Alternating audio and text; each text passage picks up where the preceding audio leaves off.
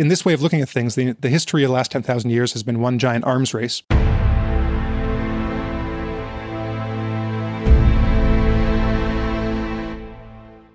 Welcome back to Mind Matters. I'm Harrison Koehli, joined by Elan Martin, Adam Daniels, and Luke Koch. Today, we are going to talk about this book, Ultra Society by Peter Turchin. We did a show on another of Peter Turchin's works. I believe it was Ages and Chaos, or and maybe just some of his articles too. Um, secular cycles. Yeah. So on, I think the show, yeah, the show had Cliodynamics in the in the title.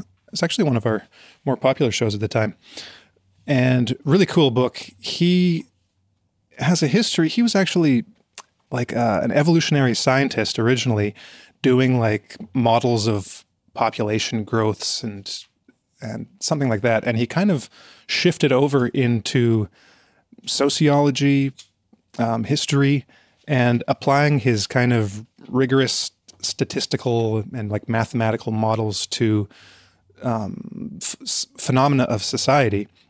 So, Ages in Chaos was, or no, no, Ages of Discord not Ages, that's Velikovsky. Ages of Discord was uh, his book on American history and the and the two secular cycles in in American history, and um, kind of a popular account laying out the just all of the kind of data that goes into his structural demographic analysis of like essentially the rise and fall of societies, the the secular cycles that they go through, and that accounts for such things as um, population growth, population decline, um, an increase in like societal immiseration. So, um, you know, lack of um, quality of life, spending power.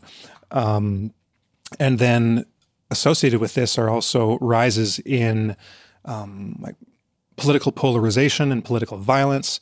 And then near the end of these of these cycles, in the, like the so-called uh, stagflation periods of these cycles, you find this overgrowth of what he calls um, oh what's his word for them?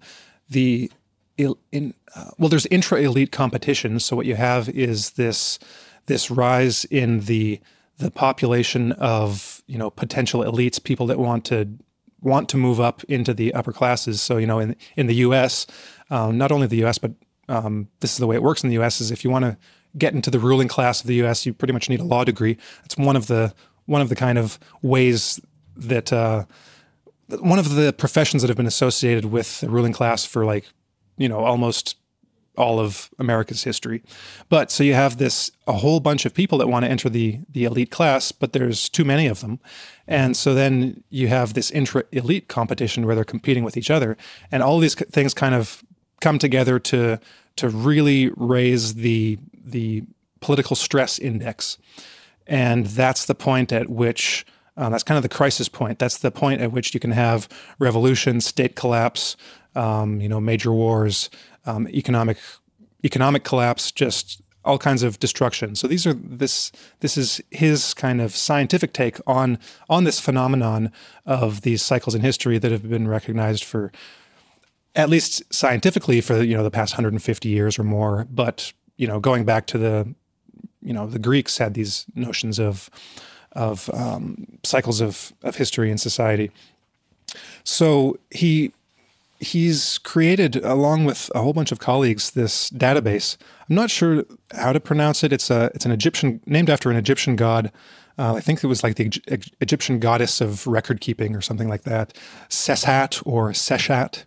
And so that's the name of his database where they've just they they've got tons of data going back as far as possible for like all different regions of the of the globe, population data, economic data, um, just tons and tons of of data to then crunch, like numbers to crunch, to then test theories about how how societies develop and how they like shrink and grow and and rise and decline. And so this book is subtitled how 10,000 years of war made humans the greatest cooperators on earth. And it's, I think the inspiration for this book was an article that Turchin wrote sometime before it was published. So this book was published in like 2015, 2016. And I think the paper that he wrote came out in 2015. Basically, he was testing some of his ideas using all these um, all this data in the database, and about the the growth of large scale large scale complex societies. So, what contributes to that? Because there are many theories.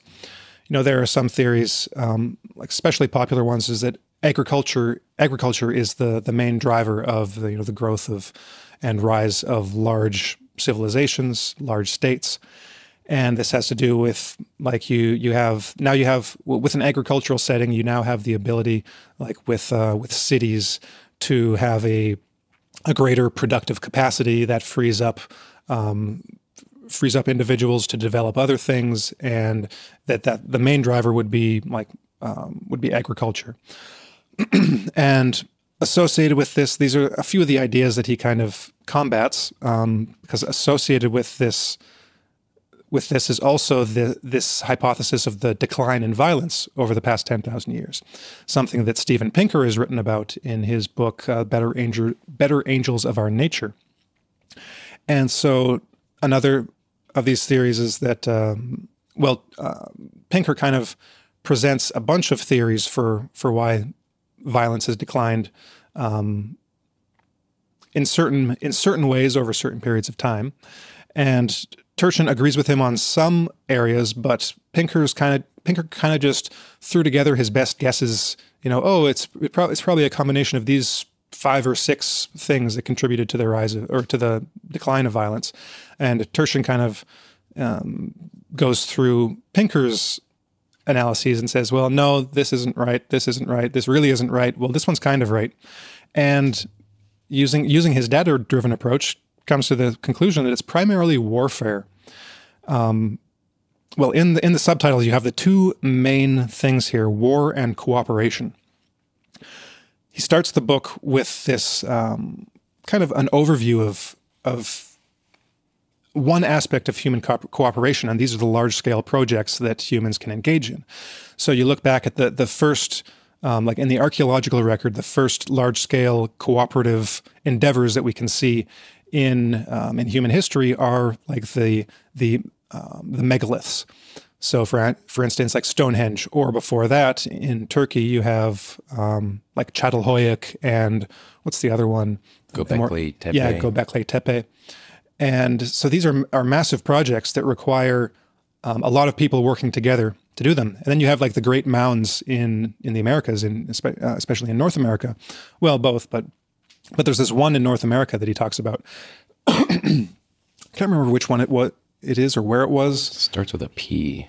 Yeah, but but it's uh, it's this big mound, and you know there were theories that oh it must have taken you know this many people this many years to do it. You know all all gathering gathering soil and and putting it together and raising it up, and but then there um, someone did a someone decided to test out, do a little test on it, and like took a slice, took a, a sample of the of the entire you know henge or or mound, and through analysis of the way the the layering of the of the the dirt was, concluded that it must have been it must have the entire thing must have been constructed between two rainfalls. Like it didn't rain for the entire period that this thing was constructed. So it didn't take years and years and years to build there were like thousands of people cooperating to build this thing in like um, maybe at most a month, you know, maybe a couple weeks. But then he compares that if you move to the present with like the International Space Station and the amount of cooperation that that required, not only between nations, but you, you need all these types, all these industries um, like cooperating and basically the, the ability of uh, the ability to coordinate and utilize all of these um, all these industries to create something that is like you know extremely technologically advanced you know compared to a mound and so there's been this rise in the ability uh, and scale of human cooperation over the over the generations and that is reflected in population size so you have these giant populations of these massive countries you know like uh, russia 160 million like the us 333 million something like that china 1. Six billion, something like that. And previously, um, if you look at tribal societies, like the, your tribe was in the hundreds up to maybe low thousands. And then you had early um, like chiefdoms, which had like maybe you know maybe five to ten thousand, something like that. Then you know then you had the the archaic states, which were maybe I think hundred thousand. Um, let me let me just check. I don't want to I don't want to give misinformation here. Yeah, so simple chiefdoms were in the thousands, complex chiefdoms were in the ten thousands, archaic states were in the hundreds of thousands, and then you get into the millions, the ten millions of the of the mega empires, and then the hundred hundreds of millions in the the modern uh, large nation states. And so you have this is this kind of like a it's an exponential or logarithmic, I don't know my math, of growth of, you know, from tens to hundreds to thousands to ten thousands, and then you look at the time scale. And, you know, over the past, you know, it it took essentially um, you know, 200,000 years to get to the hundreds of thousands, and then 5,000 years to get from hundreds of thousands to hundreds of millions. So, you know, population sizes have just um, ex- exploded, um, relatively speaking. But the main driver of this, Turchin argues, is warfare and military technology. And so his book is is kind of a um, a history of the last 10,000 years and a, and a, history of warfare and a history of human co- cooperation. I, I guess, you know, if I could summarize the thesis of the book in as few words as possible, it would be something like warfare inspires cooperation and um, what's the would be the second part of that cooperation well also inspires the the warfare but I, I, don't know how exactly to describe that yet i can't i can't remember the like the, the most precise way to put it but for example when you have a, a giant state that is internally cooperating to a large degree like living at peace with itself then you have an even uh, even more resources and potential to create more military technologies and to expand even more. And then that creates conflict and co- and competition with all the other states, like on the periphery, that it may engage in conflicts with, and then that inspires them to to to match their military technology. It's basically like the entire the, the in this way of looking at things, the, the history of the last 10,000 years has been one giant arms race you know, it hasn't. It wasn't just the 20th century with the, um, you know, in the Cold War with the with the Ruskies, with this. Uh, it's just that the technology, military technology, got to the point where of mutually assured destruction. But that's kind of been the dynamic of the the entirety of, of human history. And well, we can get into details, but that's a that's a broad overview. Um, yeah, did you guys have any comments on that or or questions? And I can get into some details because I don't know uh, yeah, you guys haven't read the whole book. Some just uh, some things about it and things like that. But what kind of stuff did you guys find?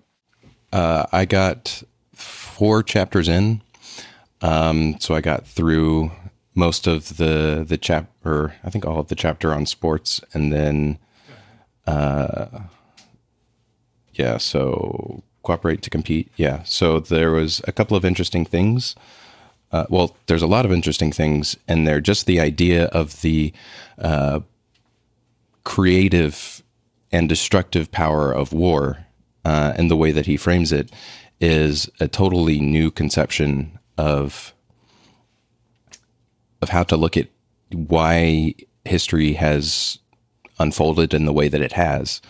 Uh, and it is a very, I think, good means to kind of explain why, uh, you know, nations have risen and fallen, or, or tribes have risen and fallen. It's uh, this this external pressure which fosters intercommunal or intertribal or intra-tribal, so within the tribe itself, cooperation, um, which then you know allows for more effective uh, extra group uh, you know destruction uh, which then you know because you take over their land and their resources or even their people and their technologies you can then incorporate that to become even more cohesive uh, and stronger um, and just how important uh, and so the other thing with that is the uh, the cooperator's dilemma and how cooperation is so essential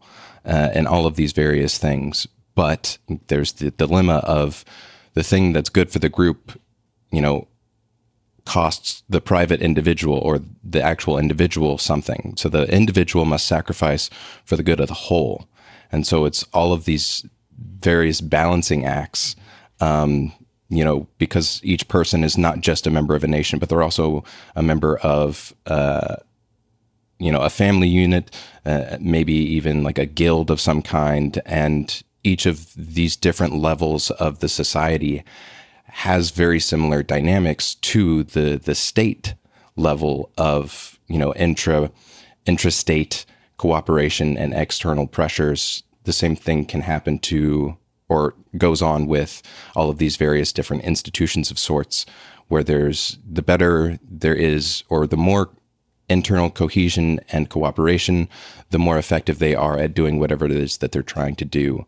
Um, and so when you see the the groups um, becoming less and less cooperative, well, that's where uh, things tend to fall apart. And that's actually another interesting point that he raises about how there is the the nature of cooperation is fickle. It's it's very sensitive, I guess you'd say. Like peace is a very fragile fragile thing. It's not when you look at history, peace is not the norm. Peace is like the uh, exception to the rule almost. Um, and so it it makes sense then that when you talk about how things can devolve, it's like it's not really how do things de- uh, devolve. It's more like how do things kind of like get to where you can cooperate to such a, a large extent. It's kind of like flipping it on its yeah, it's very, on its head. Very Petersonian. You know, that's that's pretty much Peterson's perspective that he that he shares in a lot of his lectures. Is he's always it's always uh, remarkable to him how well things work and how people get along, and that that we you know he gives the example of in a in a lecture in a in a with a, big audience. You know, it's amazing that we're all sitting here being nice to each other and not ripping each other's throats out. You know, just think about that for a minute.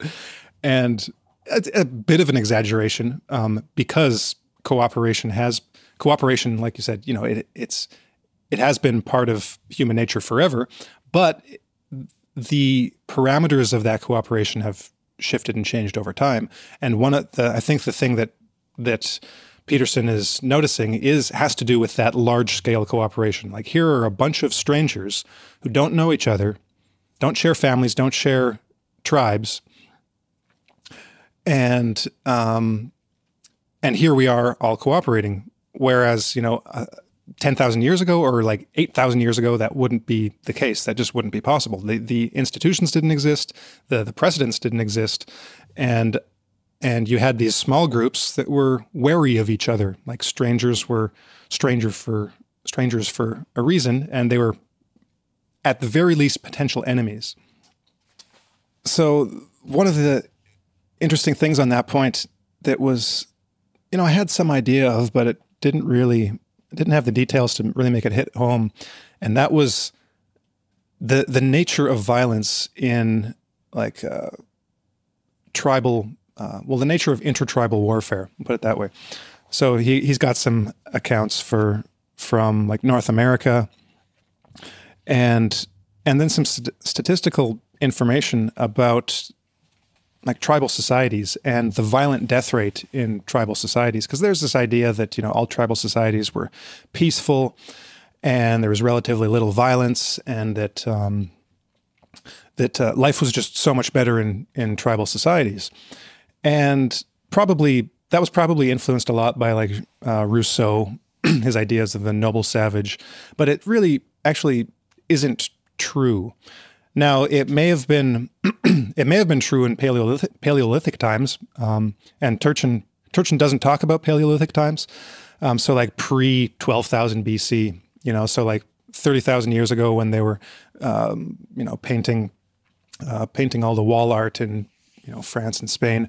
Um, a slightly different situation there, just because, of, well, at least from his perspective, and according to you know current scientific ideas of the of the nature of those times that populations were so small and base and basically didn't have much contact with each other.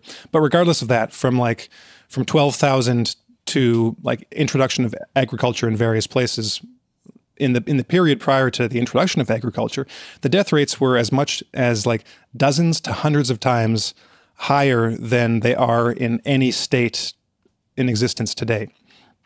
Um, murder rates were higher, like so that would be within tribe murder rates, and then just the nature of of tribal warfare, which was almost constant for for these tr- tribal societies. So, well, I mean, it was pretty common. Now, this won't be much of a surprise, but it was pretty common, like in intertribal warfare, for um, you know, for one tribe to come in, um, attack the other tribe, kill all of the males. Um, so any males that were captured were then tortured, you know, maybe skinned, um, you know, flayed, um, scalped, um, burned alive. And they also had uh, the women and children participating. That was a, another thing that kind of stuck out in terms of like the noble savage has like their women and children engaging in like the torturing and disemboweling of the of the you know captured prisoners. Like Yeah. that's that's oof. Yeah, the women and children would be enslaved or, well, enslaved, you know, incorporated into the new tribe. That was just the way things were done back then. And uh, wait until we get to the archaic states, because the archaic states were were pretty um, uh, good movie material.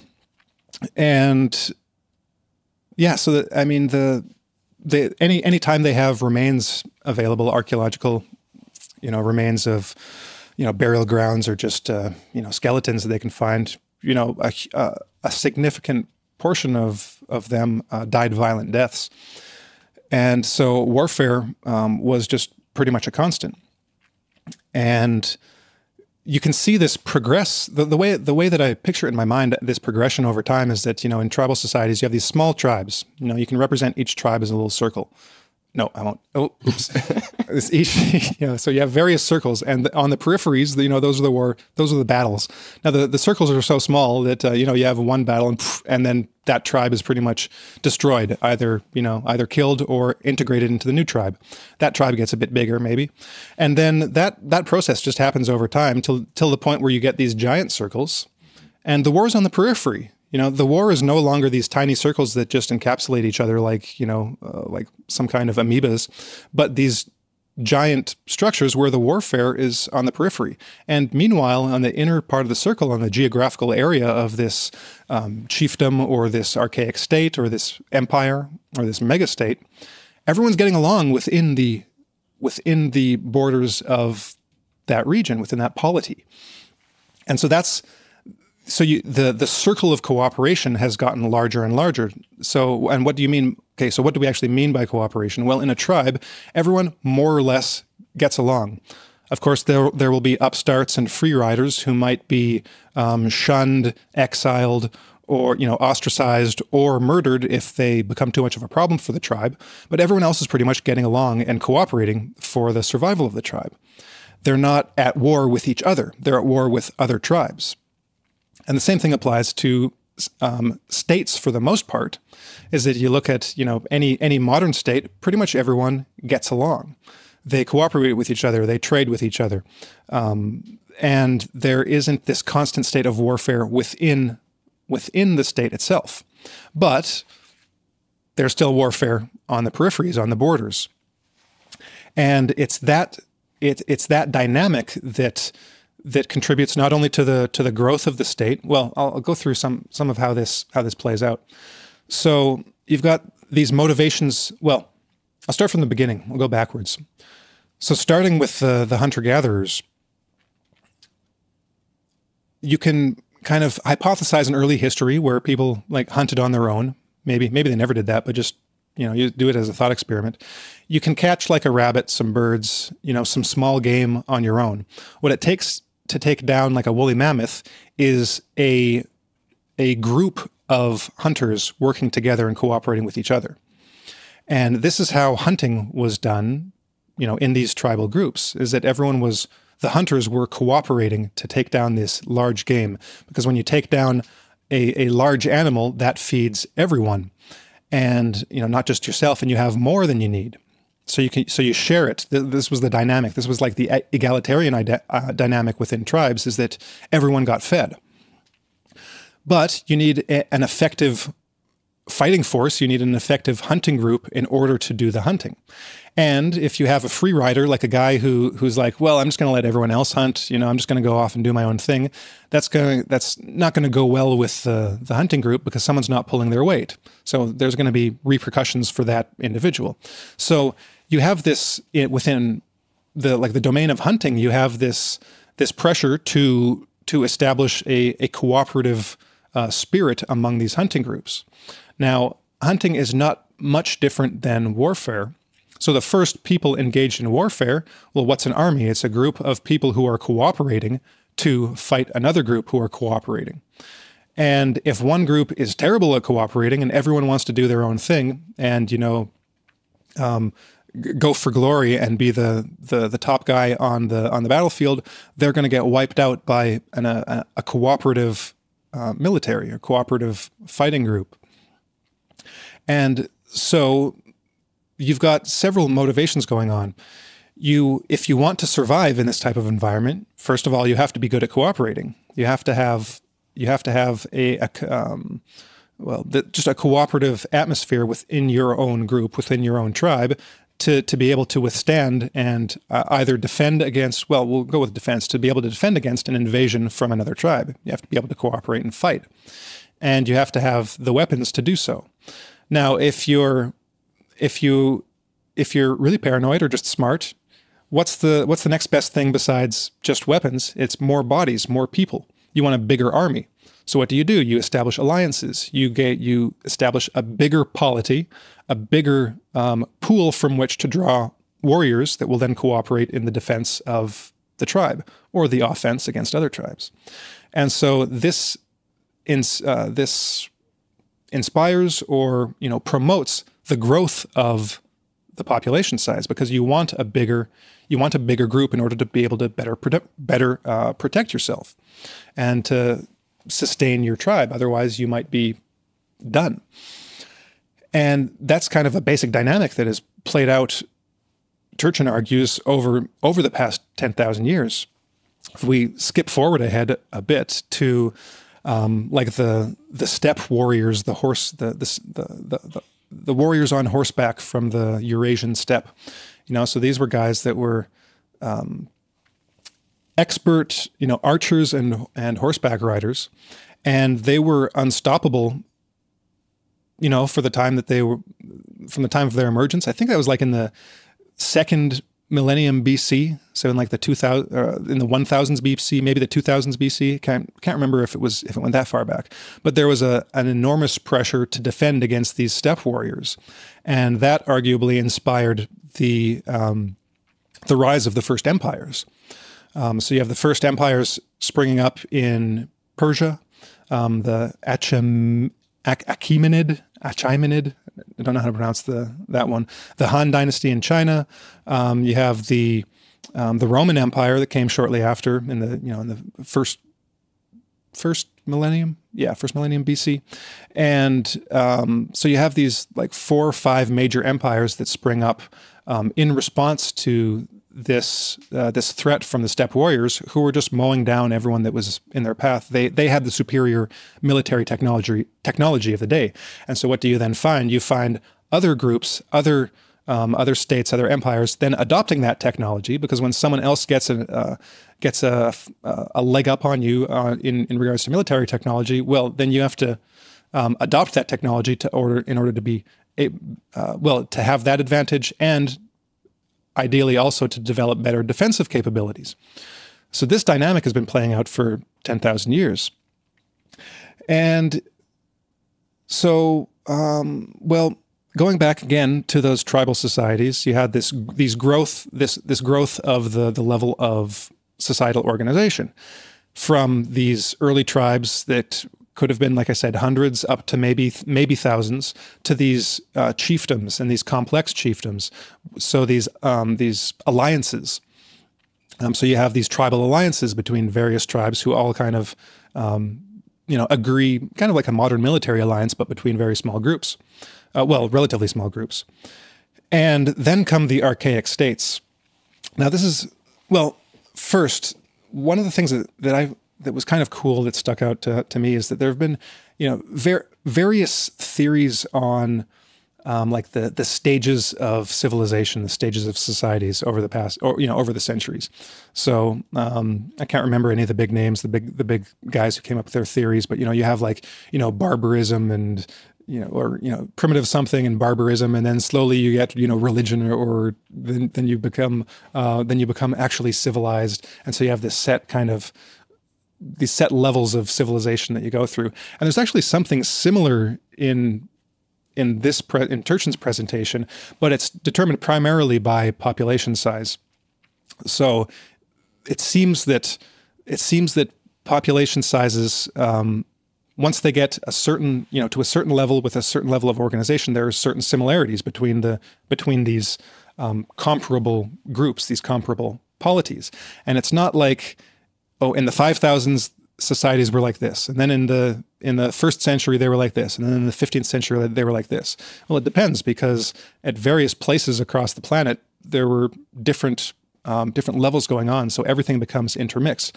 Like even until um, well he describes the um, uh, hawaiian state in like the 1700s right or was it 17 or 1800s i think it was the 1700s 18.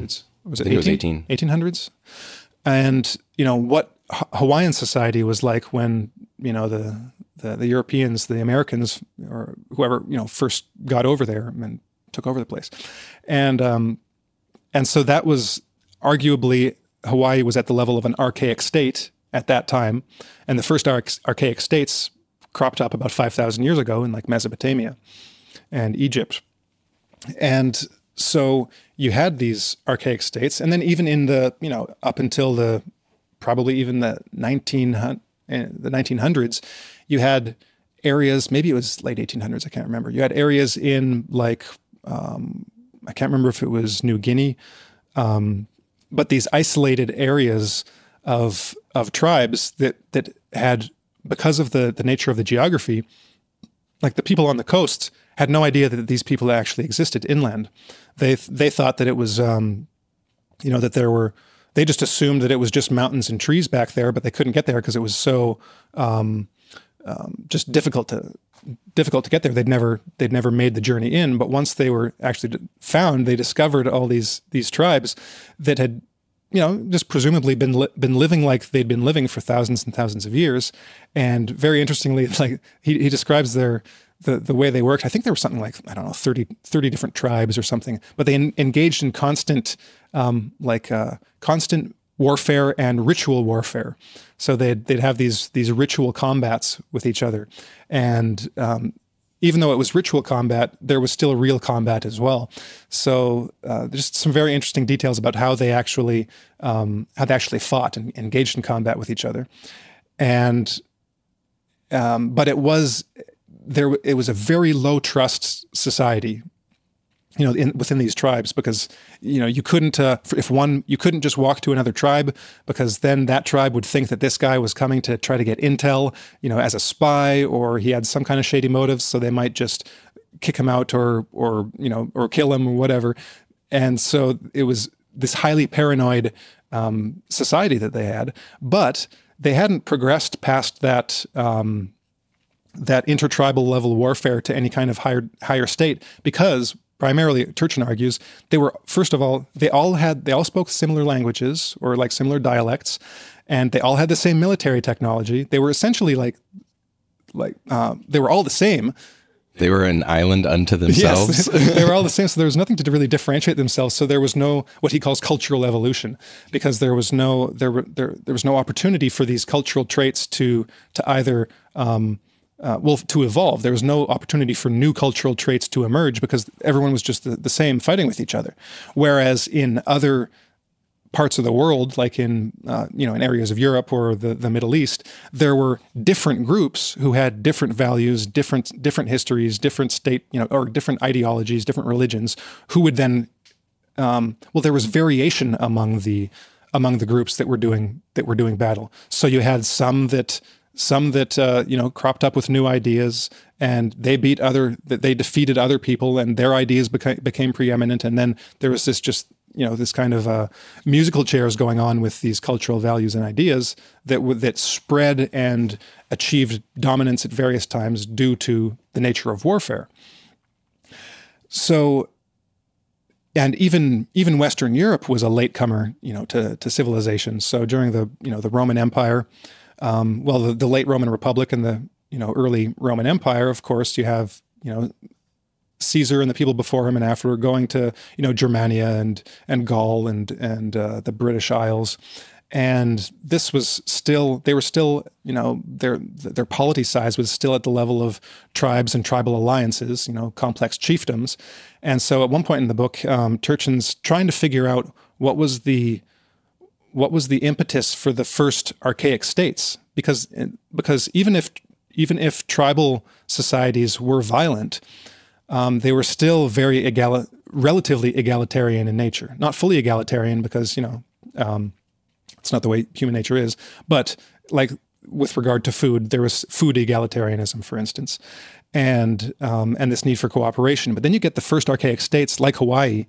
Um, well, Hawaii was a later archaic state, but you get the first archaic states, which are just extremely unequal, like probably the most inequitable, violent, and um, like despotic um, regimes known to human history. So these this was the era of the god kings, where the the state was ruled by a, a literal god king um, who who upheld the the cosmic order by his very being. So you know, I kind of kind of imagine the the dude from Stargate, you know, the alien Egyptian dude, and.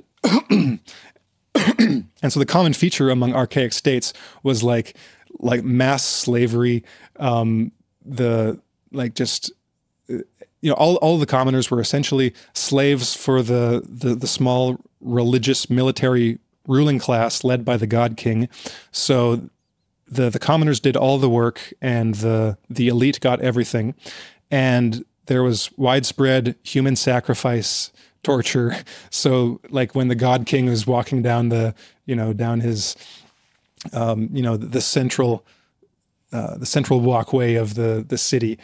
If you didn't genuflect and like you know bow your head, then if if you were uh, you know a bit too late doing so, then you might be executed on the spot, and and then of course then of course the you know the human sacrifice that's uh, always a fun thing. So it was actually a, a common feature among archaic states, you know, to have widespread human sacrifice. So how did this how did this happen?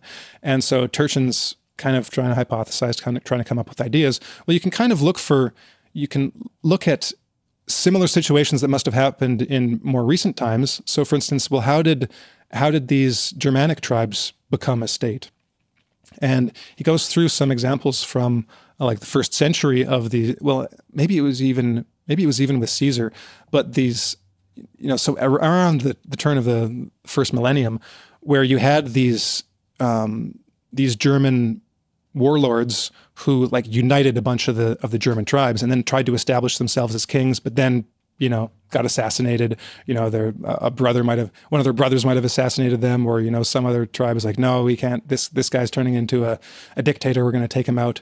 And so for hundreds of years, it, it, it was like that. And then and then eventually at some time, um, you know, I I can't remember if it was the Carol, Carolingians, the Merovingians, but eventually there was this uh, you know this estate was established and it had a it wasn't it didn't it wasn't exactly an archaic state as as far as I know. I'd have to look in my you know my history of that time isn't great but but similar features. You had now the the uh, the divine right of kings and you had this like these supernatural if not supernatural beings in the form of the king then kings that had um, you know supernatural origins. And so you had this this very if if it wasn't if it wasn't an archaic state in the you know precise sense t- sense of the term, then it definitely rhymed. You know, it had these similar features, and also it's it's not it's not a perfect analogy because, um, like uh, the the Western European polities were living on the edge of an existing empire. Um, the First Nation states were, you know, they were the the the epitomes of civilization at the time. So slightly different, but something must have happened. Like um, you have this, you have these growth, this growth of military alliances facing facing off with, um, you know, formidable enemies, and then at some point, the the combination of military and political power um, through some some shady use of you know like Machiavellian um, like impression management, kind of like was used by Augustus to start the Roman Empire, or to yeah, uh, in name. Um, that this a, a coup essentially took place. So Turchin argues that archaic states took place through military religious coups, where there was there were the existing religious um, institutions and well religious and military institutions and norms to provide a legitimation of the the the transfer of power into the hands of like the god king and that b- because but prior to the existence of the archaic states prior to the emergence of the archaic states humans had been very good at preventing any upstarts, like with the example of the the Germanic, you know, um, you know, warlords who who formed these military alliances and tried to become uh, tried to become king in those times. Um, so that's maybe how the archaic states started, um, but I want to know if anyone else has anything to say. well, so uh, a uh, couple of things. One, I don't think uh, Turchin advocates war. No, That's something he, he qualifies in his writing. Yeah. He's not he's not a proponent of uh, an organized warfare state as a as a means co- for increased cooperation among people. He just notices that that is one of the one of the leading factors in uh, in creating a highly cooperative and complex uh, society. And it's no longer the driver, he argues. And it's no longer yeah. the drive. Or primary driver. Okay.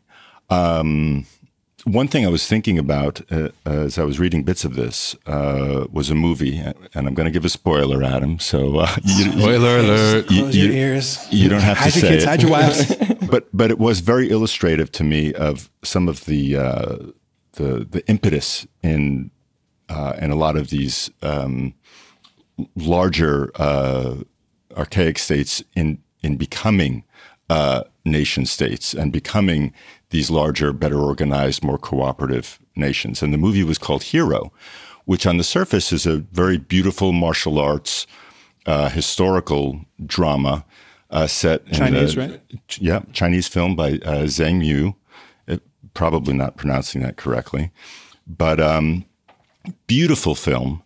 And uh, basically, the premise of it was, uh, you know, that uh, the the king's the uh, Qin state, as it was called in ancient China, two twenties BC, um, had a, a kind of what was largely considered a despotic ruler who was attacking all of these other six states. And so you had the hero of the story uh, committed to uh, assassinating the king, the leader, um, in spectacular martial arts fashion.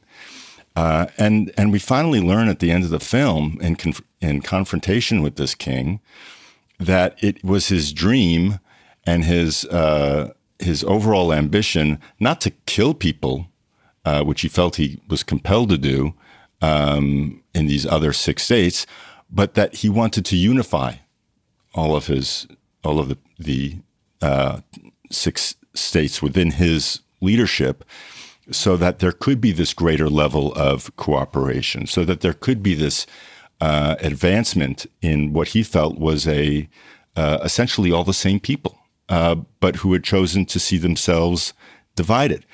So, um, you know, not being part of a warring culture or responsible for millions of people, you know, th- there is, to my mind, the question of, well, do the do the ends justify the means? You're going to have thousands of people killed from other uh, other neighboring states who want to uh, keep separate from you, and then you have this vision of this ultimate cooperation, and he had a huge army under him, and so um, I think I think a lot of this is uh, Turchin giving us very different frameworks from which to understand uh, what does he call it? A macro social telescope or, or lens, mm-hmm. but by which to look at how uh, large numbers of people have um, have warred only to become more cooperative at a later time, and only to ultimately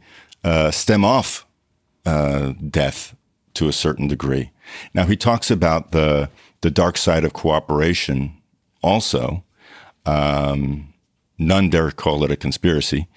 Uh, I haven't gotten to that point yet, so uh, there probably is um, ways in which these gigantic nation states that have reached on on some level a, a large uh, amount of cooperation and specialization um, also uh, take life uh, from other areas of, of the world and through exploitation and, and other things.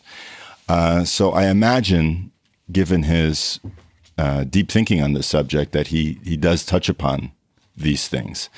And like he says um, in certain places, this isn't a complete theory of everything. It can't be. It's not the total truth of of how uh, this uh, cultural evolution, not to be confused with cultural revolution, um, exists. Um, but I would appreciate if if anyone has gotten to that point, a, a kind of um, explanation. I don't know if you you've reached that area yet of of what the dark side of uh, cooperation may be, um, because you know while you do have this incredible level of cooperation among a uh, a large nation state that's been able to form a military and defend itself from from other uh, nation states, essentially, uh, there is still, a, I think, a level of um, intra-level uh, competition or covert exploitation that may not look like or sound like or be described as warfare, but is a kind of uh, economic and energy and resource war that um, that feeds uh, th- this cooperative state, and that maybe on one level is a cooperative state, and in another is imperial, and is uh, is is for lack of a better word, uh, you know, covertly um, malevolent. Uh, well, I don't remember is that where where did you hear read about the dark side of cooperation? Uh, it doesn't in, stick out in my in my brain thoughts. In, in the intro, I think he mentions that he uh, he would get into that, but okay. Well, he probably does talk about it. I don't. It doesn't really stick out. Doesn't stick out as a main point. But well, I'll, I'll say something about it. But first, about that movie, about the movie Hero. If it was 220s BC, yeah. then it was that. Then that must have been about the establishment of the Han Dynasty. Yes. So yeah. So that was the that's the empire that I mentioned and um, that came about around a, you know in the similar time period as the the Persian and the the one I forgot to mention was the the Mauryan Empire in India. So uh, these empires cropped up, you know, around the same time, and I, th- I and I'm pretty sure that uh, you know, so it might have it might not have been in the movie, but Turchin well, I won't get in. You know, I no, I won't. I won't speculate. I don't know what he he doesn't talk specifically about the Han Dynasty. So, um, it may there may have been some some um, influence of the, you know, like the Mongols, the uh, or maybe not. Were they Mongols at that time? Were they? Is that what they were called? Well, the steppe, you know, steppe warriors in in uh, eastern Central Asia or Mongolian region, but I don't know. But on the nature of because I'd mentioned that right as you were uh, right at the beginning of what you were talking about that he says it's no longer warfare that's the primary driver because he does say that that warfare has turned into um, like the the military t- or or warfare competition has turned into economic competition and that that's the primary driver these days you know in the last hundred years or so. Um, but but yeah I can't remember can't remember specifically what he talks about as the, the dark side of cooperation. It might it might be um, it might have something to do with that. I can't remember what he thinks. Yeah, I'm trying to remember too, because I, I remember him coming off uh, a bit about that in the first, uh, maybe the second chapter, um, but it was never anything that stuck out or it wasn't something that kind of like stuck out in my mind as like what I was conceptualizing in terms of a dark side of of cooperation.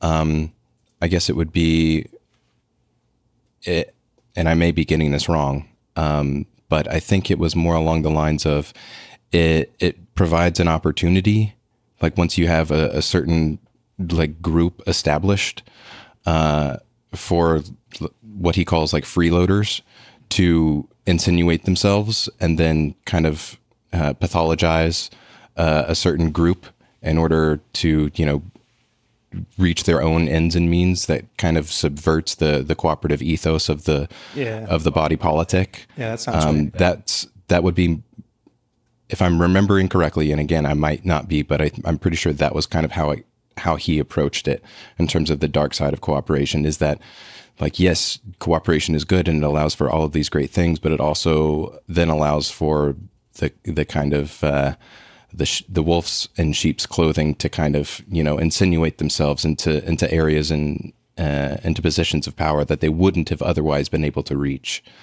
Um, so, like kind of what you were saying, where the there's the question of what, um, you know, what is it right or wrong for somebody to kind of have that hero's uh, ethos to unify a group when it involves so much suffering. But at the same time, too, it's like they were going to suffer. There was, you know, six tribes and they're all fighting each other all the time. Well, that's whether you go in to try and assert yourself so that there's a cohesion between all of them or not. That's that's the state of things. So everyone's already suffering. So you're actually doing everybody a favor by you know I'm doing you a favor. You will thank me for this. not not to mention any outside uh, enemies or militaries that that might be able to pick off those individual states precisely because they're not unified with the other states, and and it's that sort of thinking uh, among people who have that vision, which is interesting to me because naturally we don't we don't have those considerations.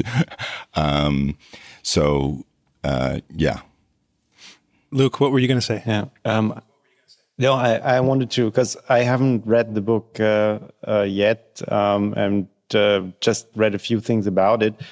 Um, but from what I gather is that uh, Turchin also goes a bit into, you know, the whole um, ideology, religion kind of aspect of it. And I just wanted to ask, um, you know, uh, if you guys have, have something to say about that, because um, uh, obviously, like this, this is kind of like another school of thought about history, right? To kind of um, uh, start with the with the ideas and all of that, or or at least um, have that uh, a major feature of of cultural evolution. Um, you know, what kind of ideas people had and what kind of religion, philosophy, and all of that. And uh, I was just wondering because um, I think that there is um, there's a tendency to basically in, in, in this kind of evolutionary thinking to um, to say that these cultural things like um, religion, um, ideas, and that sort of thing are more like a, co- a consequence of let's say certain pressures or certain survival pressures or maybe um, the need for you know for the god king to consolidate his power. Um, but uh, i was just thinking that there is um, that the the realm of ideas got to play a part in it right? Because i mean we have the all these myths that go way back um, and uh, it's not that the the idea of good and evil you know was just a recent uh, thing right? So um and uh, and there there must be some i mean if we imagine these these kinds of tribes or later like archaic states um uh, there there is um I mean, there are different motivations, right, for conquest. So you have this ar- archetypal, ar- archetypical, um, like psychopathic, you know, god king leader kind of thing. Um, but you also have like the the, the wise, um, the wise leader um, that uh, that you know everyone is happy with, and um, he might be strong and and uh, and as well, but uh, but also you know like st- kind of stands on the on the good side of things, and and uh, and people flock to him, or he can like gather like uh, bigger command, you know, bigger armies because he he's representing something, and it can go both ways, obviously, right? I mean, you can also have like a, uh, the the archetypical typical psychopathic leader who uh, kind of coerces people or like uh, sweet talks them into like worshiping him or whatever. But you have this whole realm of um, of ideas, you know, of of, of instinct, of uh, religious thinking, of good versus evil, and you can easily imagine um, that people even way back uh, struggled with some of the same things that we all struggle with, right? In terms of um, how to live a life and, and what's good, what's bad, and, and all that. So I was just wondering um, whether he, what he has to say about about all of that. Yeah, if you he, if you know. Yeah, he he does talk about that. I'd say that uh, just overall, he's probably you probably characterized him pretty well in your description of like the the cultural evolutionists that uh, that he sees the the ideology more as a you know more downstream from the the driving factors because uh, well I'll get into a paper that he wrote after this book because there's a section in the book where he talks about the the so-called axial age. So the axial age was this idea. It's been around for a while, but it was primary. It was it was popularized and developed most prominently by I believe it was Karl Jaspers. And this idea that there was this axial age in the the mid first century BC, which saw the rise of you know, Buddhism, Confucianism, um, Taoism, um, Judaism, um, Greek philosophy, so Socratism and Platonism, and that these there was there were these similar ideas that cropped up at you know approximately at the same time, and that these these new religions, these new ideologies um, were well, I think for Jaspers they they were more of a driver of of the new empires. Um, and then when Turchin's talking about them in the book, he sees them as kind of the the, the perfect ideologies for these new large scale multi ethnic empires, where th- there were new ideals that were introduced by a lot of these thinkers that were that had more of a, a universalizing tendency, so that it was no longer um, these tribal specific beliefs for the most part. Um, like uh, so, so my God, my people. It was more of a universal God, and anyone could join. They were the proselytizing religions, so anyone could could join the religion. It didn't matter what part of the empire you were from; you could all share the same religion, and es- essentially establish a, a huge multi-ethnic tribe of people from different backgrounds, speaking different different languages or coming from different languages, and you could establish it, was kind of the glue that held to or that these these religions and ideologies were the glue that held together these large scale these new mega empires. So that's how he presents it in the book. And um, well I'll, I'll, say more about um, about archaic states and like and ideas before then too. So the pre-archaic state um, like uh, religions and, and beliefs. But on this for a moment, in that paper, he he and his colleagues did a uh, did a study after this book on the axial age um, religions and well axial age in, in general and try to figure out what was going on there um, basically testing some of the ideas about the theory. Because the main the main idea of the theory was was that it was defined in time you know this was a, an age a specific age in history in the in the first millennium BC when all these things happened. And what he found what they did is they they took the like the five to seven regions where um, all the axial age theorists, um, you know, place or or all the or the seven that axial age theorists in various combinations will will see the axial age in in action, and then they took some like um, uh, like control samples of regions that are never talked about in relation to the axial age and, and identified all the features, all the axial features that all the axial theorists talk about, and then just looked at all the data they had for these like I think it was 14 regions, and and to, to see when these axial um, beliefs and practices were put into place and were you know widespread within these cultures, and they they found that the axial age kind of, in a sense, it didn't exist. Um, and in a sense, it kind of did. But for instance, you found, or, they found axial um, stuff going on in Turkey um, that no, none of the axial proponents had hypothesized or or acknowledged, and then you had. Um, well, th- their main conclusion was that there was no axial age, but there were there was there was um, what they called like axiality, that there were axial traits that seemed to be um, seemed to be more a function of the the size and complexity of of of a society. So when societies got to a, a certain um, level of complexity and and and and size, then you saw these elements of axiality um, within those cultures, and so the the way he puts it is that you might have these unique and remarkable, you know, individuals and thinkers, you know, like uh, like Buddha and and or Siddhartha Gautama and and um, and Confucius and Lao Tzu or Lao Tzu and um, and Zoroaster and all these guys. And they leave a mark on history, but it, but oftentimes, like with Buddhism, it might be centuries before the ideas actually gain any traction. And so I think he, he kind of combines them in a sense that you know you might have you might have Buddha, you know, um, with this revolutionary new um, new way of thinking about things, and doing things, which might be influenced still by by trends that are you know in the environment at that time, but which don't end up having an influence for for generations you know later. It was um, he gives the example of I think it was Ashoka, uh, not Ahsoka Tano, just Ash- King Ashoka in in India, um, who implemented a lot of the Buddhist ideas, and he he became like the first you know good uh, good Indian king you know, around or emperor, I can't remember, emperor around this time, and implementing like the the Buddhist principles. But um, but he is more definitely more of that kind of structural uh, type of guy.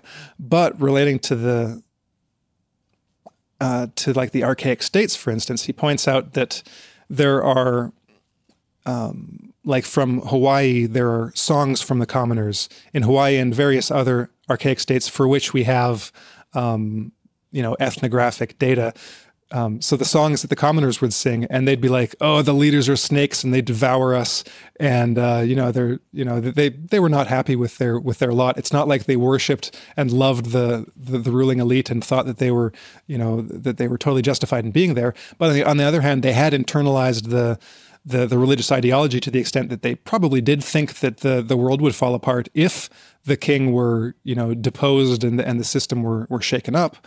Um, that probably would be cataclysmic. So there was this kind of like love hate relationship in the sense that, oh, well, we have to live with this evil king. Um, but we, we hate these guys and uh, and we're going to sing songs about them, you know, calling them evil snakes that devour the the, the commoners.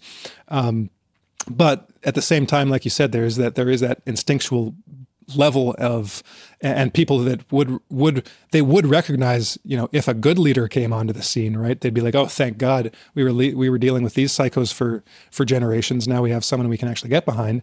And that probably also goes back to the trends that were established in the the tribal societies where um, there were certain features um, you know, for a good leader, the the way to gain prominence in the in the tribal societies wasn't to be necessarily a good hunter, because you could be a good hunter, but if you started if you started getting too full of yourself, then they'd then they'd start making fun of you, and you'd have to you'd have to get your act in order before you you know they stopped making fun of you, uh, you know your, your your fellow hunt hunters and fellow tribespeople tribesmen, and but the way to there was a level of you know there was a reputation. So you had to be a good person and you had to be you had to have good features or you know you had to have certain features to be recognized as as worthy of um, emulation and respect, and those were arguably, or, or you know, I'd argue, kind of some of those those universal universal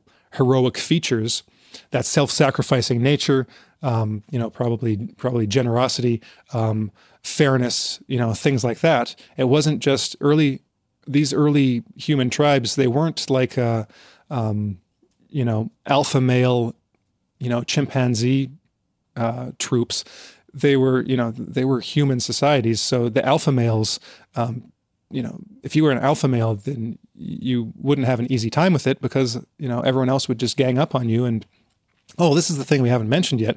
Uh, just incidentally, might come back to it in a bit, is that the, the primary like the the primary thing about military technology, um, or the the biggest weapons technology developments were in projectile weapons. And so this is something that Turchin comes back repeatedly throughout the book, and he argues that projectile weapons, just like there's the saying that God created men and Sam Colt made men equal, um, that was true of of the bow and arrow. Well, and even the the thrown stone.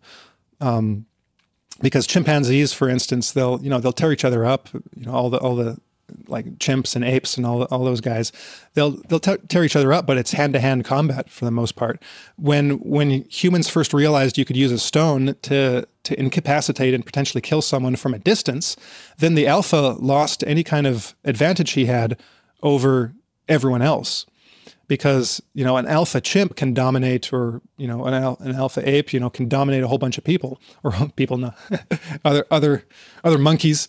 Um, but a human can't do that because as soon as he starts getting too big for his britches and starts bossing people around then you're going to get all you need is one person to to pick up the first stone and take him out or you get a group of people who are like, we're not taking it, we're not putting up with this anymore. He could beat any one of us, you know, in hand to hand combat, but all we have to do is either all pick up a stone and, and stone him, or all pick up a spear and poke him at a distance until he's dead. Or um, once the bow and arrow was developed, then all you needed to be all you needed was to be a good archer, and the the advantage of physical strength was extremely extremely mitigated among human groups. And that just progressed over time. So the, when, when I talked about the steppe warriors, they were um, mobile archers. So not only could they could they shoot you with an arrow, but they could they had uh, the advantage of mobility to be uh, you know to be able to ride on horseback. And but um, that aside, back to the this ideology thing. So I think that there are um, to, to to try to like if if these two perspectives can kind of be reconciled, you have this kind of these kind of universal, you know, universal ideals and, and values. I think that can probably you can probably find instantiations or manifestations of them throughout all of human history, even in the archaic states, um, represented through the the disaffection and the dissatisfaction with the with the rulers. Um, but then there are probably specific, well, there are culturally contingent elements of certain ideologies that will probably only develop and take root because that's the important part is these ideas actually taking root. They can probably develop at any time but if there's not the the fertile ground you know for them to take root in then they'll just die out. So you could have like a you know um you know an early an early buddha who's who's in this you know archaic state who just you know he, just can't get a following, and we've forgotten about him because he he died with no followers.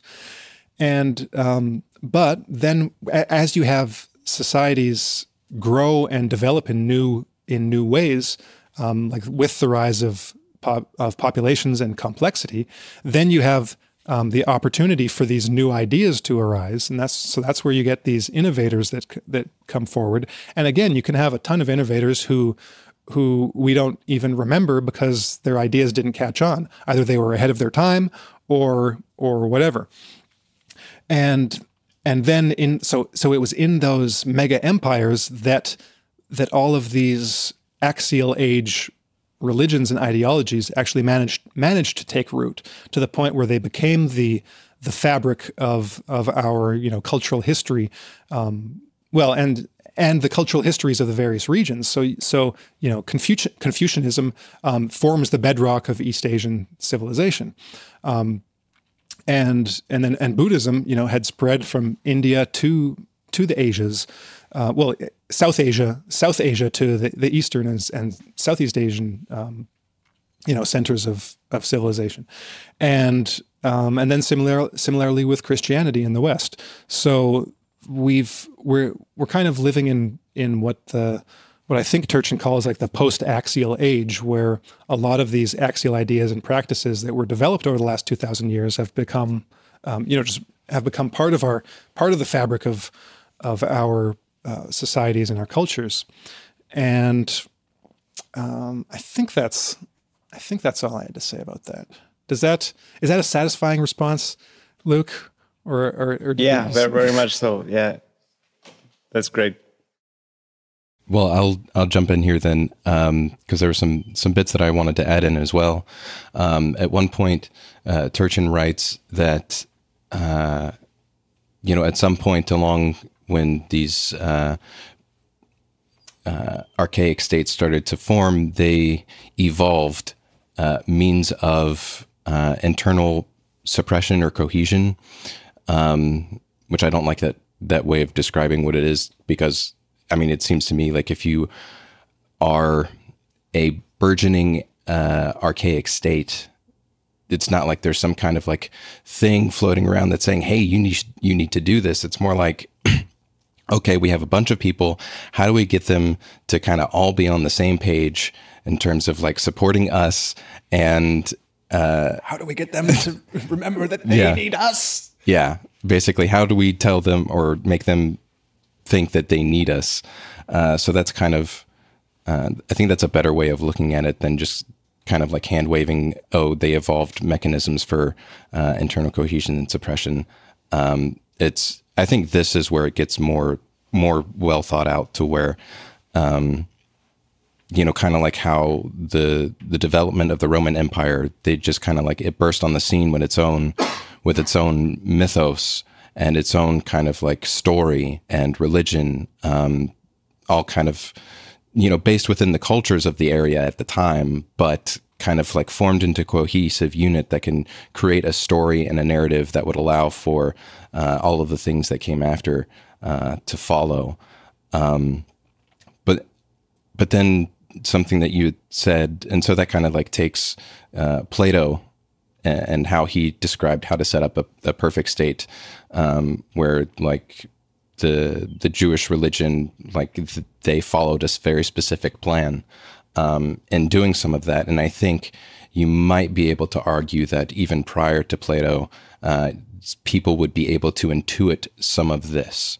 Um, not to a you know a very large degree or anything, but they might be able to intuit some some inklings and bits and pieces. I mean, like the God King is an example. Like you have a, a compelling story for why you're important and why the the unit exists and and so on. So I think that's that's an aspect of it too. But there's yeah, there's an interesting uh, there's an interesting aspect of um, Turchin's book as com- as compared to what you were saying about the people who created this idea of the axial age, um, which is that some of the people that Turchin writes about and and uh, compares his theories and ideas to is the fact that the people that come from this this standpoint and you mentioned somebody else and i can't remember their name either where they were like there's the barbarian stage and then there's this other stage and then there's civilization.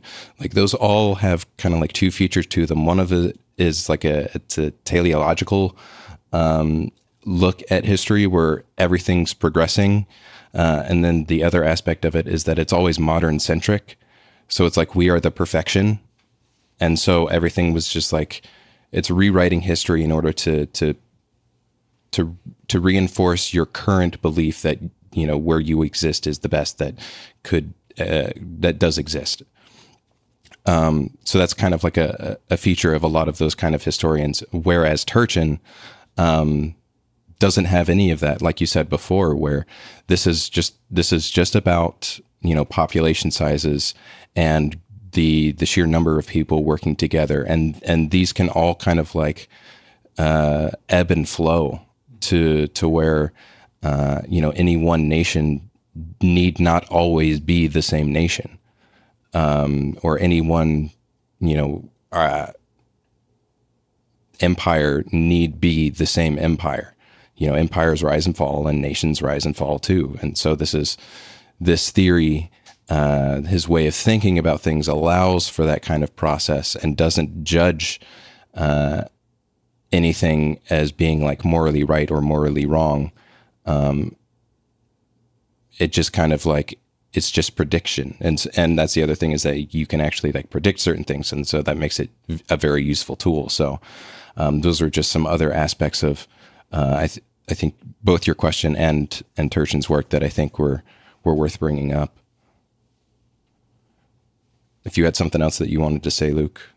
Yeah, no, I, I was just because uh, you said something interesting um, about uh, uh, you know Plato and the whole idea that um, uh, there's a model to um, for, for, kind of like a religion that you can use to create your your state and uh, hold it together, kind of thing. And and Harrison, you, you I thought it was also interesting how you put it um, that maybe it's a combination of these two things that sometimes you know people come up with with uh, ideas or interesting concepts and maybe only later on it, it takes on and it's put in the political context and I was just you know for these two aspects I, I was just thinking about maybe a more recent example uh, with the whole enlightenment thing maybe you can uh, see it in that way as well. Um, so that uh, those or these enlightenment thinkers came to the scene maybe because the the time was ripe and and it was um, just uh, what they developed.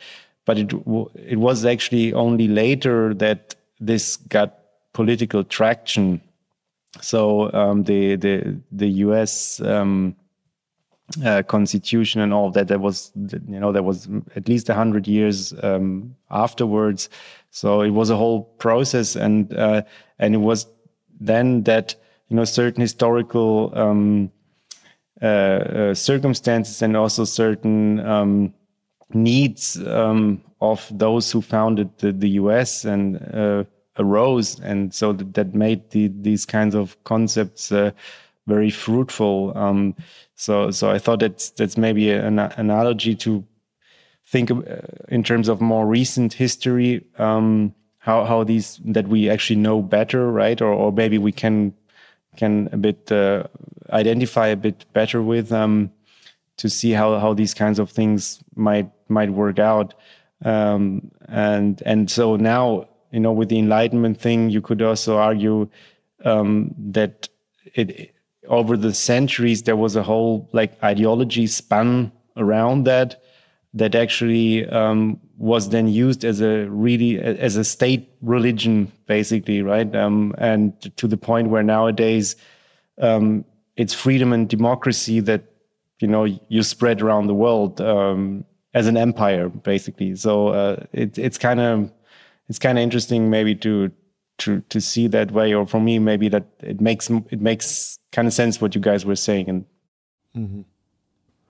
well just just that reminded me in off in a in a random way of just one thing I wanted to comment about the archaic states, um, and that was that once once new and better competitors came onto the scene, they didn't stand a chance, right? So so once the mega empires came, then there were if you were an archaic state living on you know within within reach of a mega empire um, you know you were toast because and one of the reasons that Turchin gave was that well the the the relative egalitarianism of the mega empires meant that you could recruit a lot of troops whereas if the the highly um, like hierarchical and like slave structure of the archaic states. Well, if you gave, probably if you if you uh, um, if if you gave all the commoners weapons, well, they might just go after the you know the elites and take them out on their own.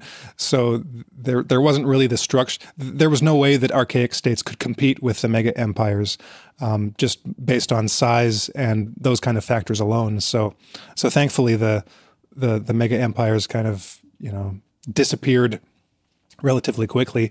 And but I'm still interested in uh, like one research project I want to do if if there if I can ever find the data available or I, I hope ideally someone else has done it is to look at the the emergence of like the first states in various regions throughout time because of course you had the you know the the, the big ones the main ones that 5000 years ago in like Mesopotamia but I want to see stuff about what societies were like when they achieved that level of like the archaic state. So like in the the early, the early Western European states, and then I want or or anywhere in in Asia or in Africa, and just see how many similarities they have with the like the the primary archaic states, um, because I know that one thing that stood out for me was that talking about human sacrifice and how the I think the last one of the last main regions to to regularly practice human sacrifice was in Scandinavia, and it only really um, only really phased out in like well relatively recently in like the last several hundred years.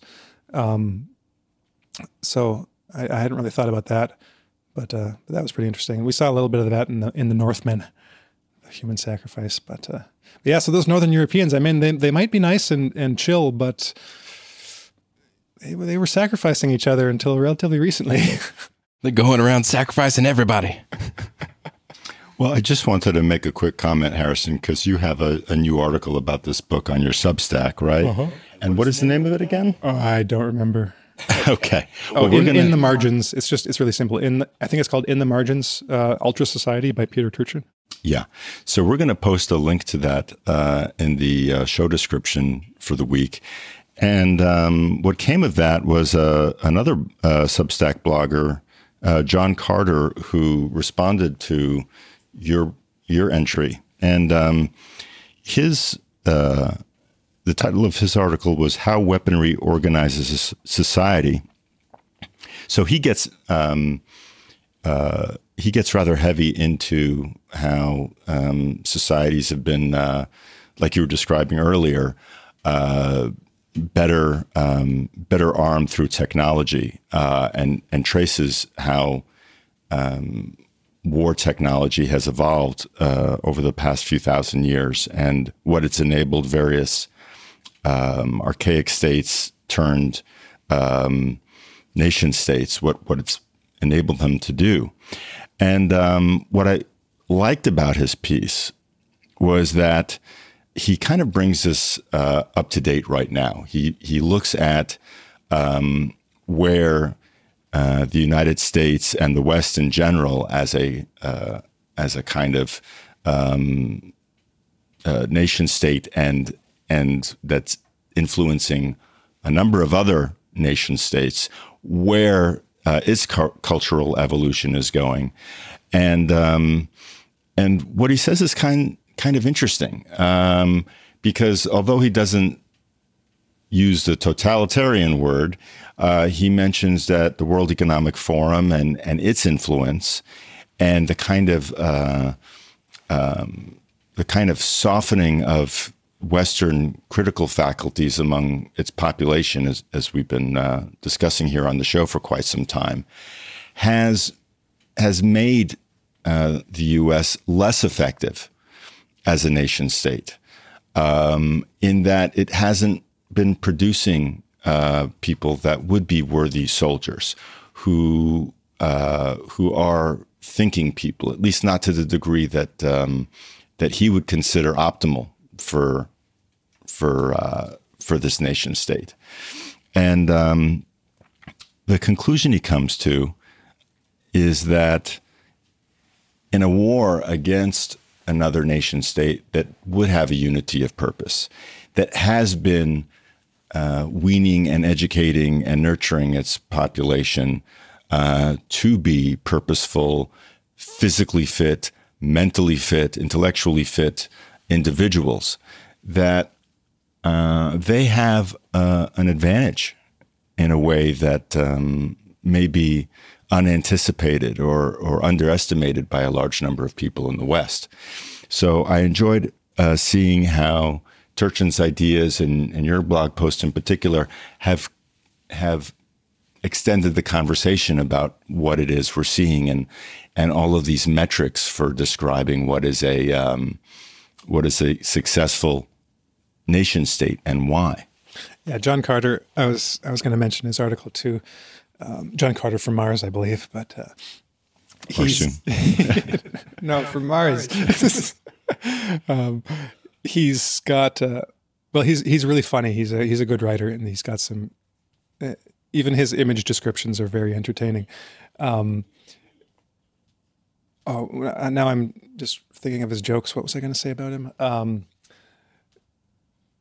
okay, yeah. So one of the points that he makes, he brings into he brings a, uh, a, a kind of different idea, uh, centralization and decentralization. Now, Turchin kind of talks about this just in the sense of um, of inequality.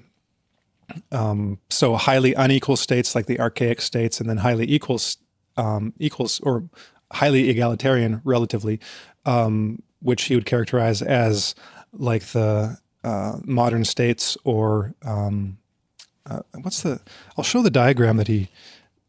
One of his criticisms of Steven Pinker is that Pinker kind of hypothesizes this this linear like lots of violence to little violence and oh and then we have the enlightenment in there that that really made things great and um turchin's like nah it's not that simple so he's got this which he which was inspired by someone else but oh how do i get that in there it's a z shape now we might get uh, banned for including that shape on this uh, on this youtube video but what it's showing is the the high inequality in like ancestral primate groups, and then the early foraging bonds. You know, early tribes, early human tribes, very egalitarian, extremely unequal archaic states, even more unequal than um, like uh, chimp or ape societies, and then back to um, constitutional democracies, which are vastly more. Uh, well, they're more more equal than ancestral primate groups, but not quite as equal as the early foraging bonds. So, um, so he has that, and then so in relate, so what John Carter writes about, just like I quoted that that saying about Sam Colt making everyone equal. Well, so the the the first thrown stone made pe- people equal. The first bow and arrow made people equal. The first spear thrower, the atlatl. Um, then but one of the points that he makes is he he talks about the the kind of resources that go into certain weapons technologies. So when when you're uh, when you were living in this early tribe, your job was to go out in the forest, get some pieces of wood, you know, put together a, a bow, learn how to shoot it, and then then you, you, could be a you know a warrior or a hunter. It's like yeah, that's a, that's a great way to spend your free time.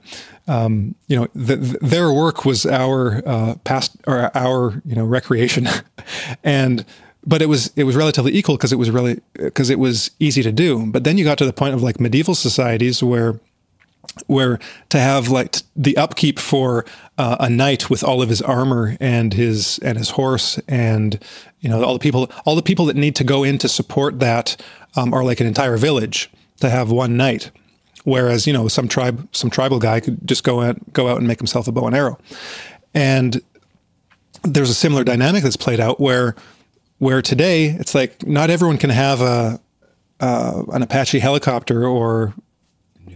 Yeah, nuclear weapon. These these are and he he quotes the just, some of the the numbers, right? It costs like however many dozens of millions of dollars to make like an F thirty five or or an F twenty two or something, and then and then how many household incomes it takes to to first of all build a fighter jet, and then it takes like a year or, or half a year of a family income to fly one mission because the, the upkeep on these things is like, you know, millions of dollars for every mission that they fly. So that has, that has put military technology or just, just, uh, yeah, military technology out of the hands of the ordinary individual. Whereas, you know, where Sam Colt really did make you equal when, when the, the level of, of weapons technology was a gun, anyone could have a gun and and um, and everyone was equal in that sense. But now with military technologies, only states can have um, that level of military technology. But he says the the new revolution he's he predicts is going to be drone uh, drone warfare, and so this will re-equalize military technology again with these quadricopters. You can have a cheap a cheap quadricopter. That's what they're called, right? Drone that you can that that can be improvised you know you can put a, an improvised explosive on it and anyone can do it and you see this happening in like you saw this happening in syria and, and i think iraq too. And you'll probably see it happening in uh, in ukraine. And but and that and that's the thing is that it's it's cheap and easy just like a bow and arrow was. And uh, uh, i think uh, Carter's like a he seems like a I think he's got a background in the military, so um, and and so he's looking at it from this from this you know almost from the inside, and these types of technologies can be very effective on the battlefield. And there's like at present there's not a lot of um, defense against them. Like uh, you just fly in this tiny drone and it can take out a you know you can find the weak spot in a tank, or yeah, and because it, because it's not only a, like a mobile, like effective weapon, but it's also got a camera on it. So at the same time, it's Yeah, a targeting system. yeah, it's got targeting system. It's got you know um, recon capability and high mobility. It can get in. it- it's relatively small and undetectable. Um, so th- that's the direction. At least that's kind of how his prediction for the you know future military technology developments, which I thought was interesting. So, but yeah, I'll, I'll include a link because he's fun to read. Any uh, anything else? I think that's everything I wanted to talk about in relation to the book. Um, but did you guys have any final thoughts? No, nothing. Okay, well, then I think I'll Not end it. really. I think I'll end it there. Well, oh, maybe one last one last thing, maybe as a preview for the book. You'd mentioned that you'd you just finished the chapter on sports, right? So that he he talks about co- cooperation and competition, and there's a, a really interesting, um, like, well, he he talks about sports teams and the nature of cooperation on sports teams and and inter team competition and intra team competition. Basically, if you ha- just like with hunting and with warfare, if you have a team that can't cooperate well with each other, uh, your team's not going to be very good. If, if each person on the team is just out for themselves and wants to be the big star, you're not going to have a very good team. And uh, you'll have this in memory better than I will. But what what sport was it that the study was done on? Was it soccer? Was it basketball?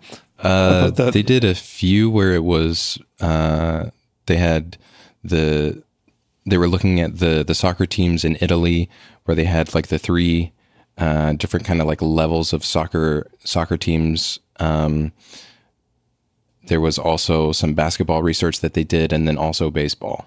Okay. So it was the three. Yeah, I mean, what, things what they basically find is that if you have, well, the level of unequal pay among teams is like the primary, like there's a linear relationship between the inequality of pay for team members and the success of the team. So if you're high, if you have like your one big star that you pay tens of millions of dollars to, and everyone else you're giving like essentially minimum sports wage, then your team's going to suck. And the more equal the pay is among all members, chances are like your team's going to be better. And it is a, little, a linear relationship. So the most unequal teams are the worst, and the most equal paid teams are the best. Like the and that just seems to be the way it works. But he's like, you know, it's a simple idea, but you'd think that you'd think that the all of the um, like team owners and managers would actually look at the data and realize this because they all keep making the same mistake of oh we gotta we gotta hire these these great guys to and pay them tons of money so that we can have a great team well, it's not going to work that way it doesn't work that way And he makes a, a good point about pointing out the fact that uh, it seems to be more prevalent that you know these kind of like business decisions, these poor mi- business decisions, uh, are more frequent within the Ameri- the American side of things, and and less uh, frequent on the European side.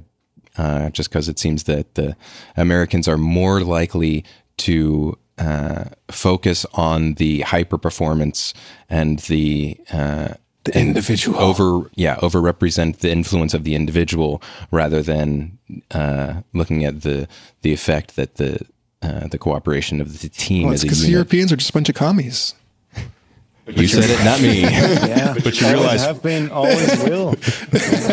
But, but for that sort of thing to work, it would have to be the entire sport, right?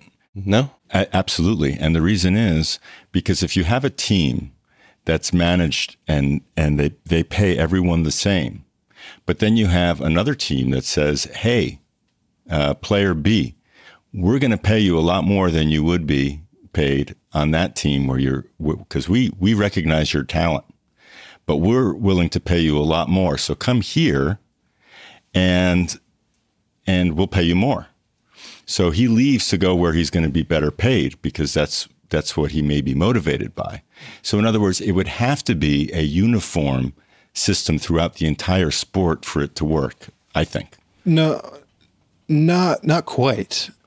Um, because the team that gets the big player is still going to suck, and the team without their good player is still going to be really good because they work well together. Mm-hmm. Um, it would it would be better if everyone did it that way. It would be it would equal the level the le, it would level the playing field. it would equal the level field, and uh, but but the dynamic would still be the same if there's disparity between the way teams are because that's the way things are. Um, yeah.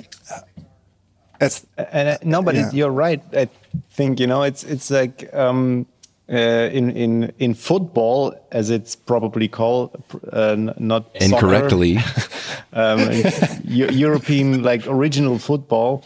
Um, there, I mean, there is a phenomenon, um, you know, that that happens a lot. That you know, one team buys like a star player from like the team that kind of made him big or that he grew in right uh, for lots of money and then he he sucks you know and he's he just isn't that good anymore um, in the new team. So that, that's kind of like a well-known thing or you know it doesn't work or whatever. And and also you can see that um, in in corporate life right in career and things like that. So there's um, this philosophy you know even though maybe someone else would pay me more you know i still stay with my original company because you know we're a good team i like the guys and it's good work and so on. Or you know like i i get paid more but uh, you hear that a lot and often it, it doesn't work out. I mean maybe that's that's also a bit of a european commie thing as you guys would would have it. Um, you know not, not to just you know switch companies all the time or like uh, chase after like the, the highest pay and you know like one year here hire and fire and all that. Yeah it's like the, the, the total cliche but that that's how it is i i imagine in in america. Mm-hmm. um, no but uh, but seriously i mean this um, uh, this is an interesting thought that um, that this uh, you know it would be best uh, if if everything everyone uh, recognized this, this, sort of thing. But there's still I, I, suppose like a mechanism at play that kind of mitigates this um, this effect you know that that people just throw money. Um, and yeah so so i guess humanity has some some wisdom still in them well there's uh, to your point and i think luke kind of like touched on it uh, with his examples um, I'm pretty sure if you did like go in for for specific examples of what you're talking about, where where a team that wasn't performing very well tried to snipe one of the better players, they're probably going to run into the same phenomenon that we were just talking about.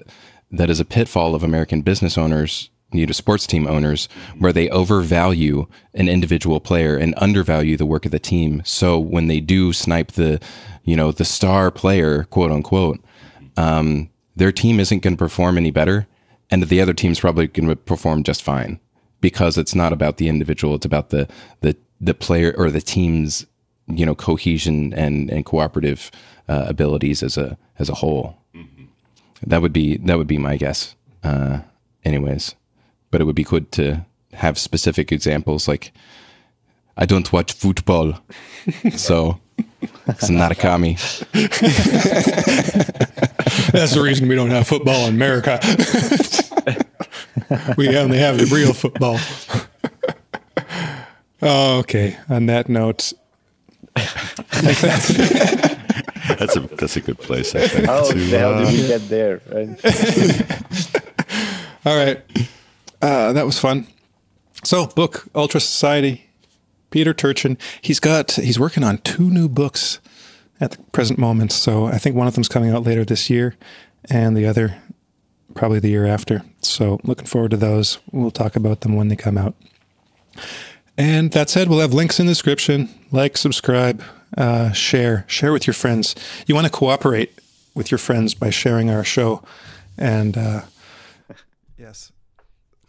thank you. All right. See you next week. Take care.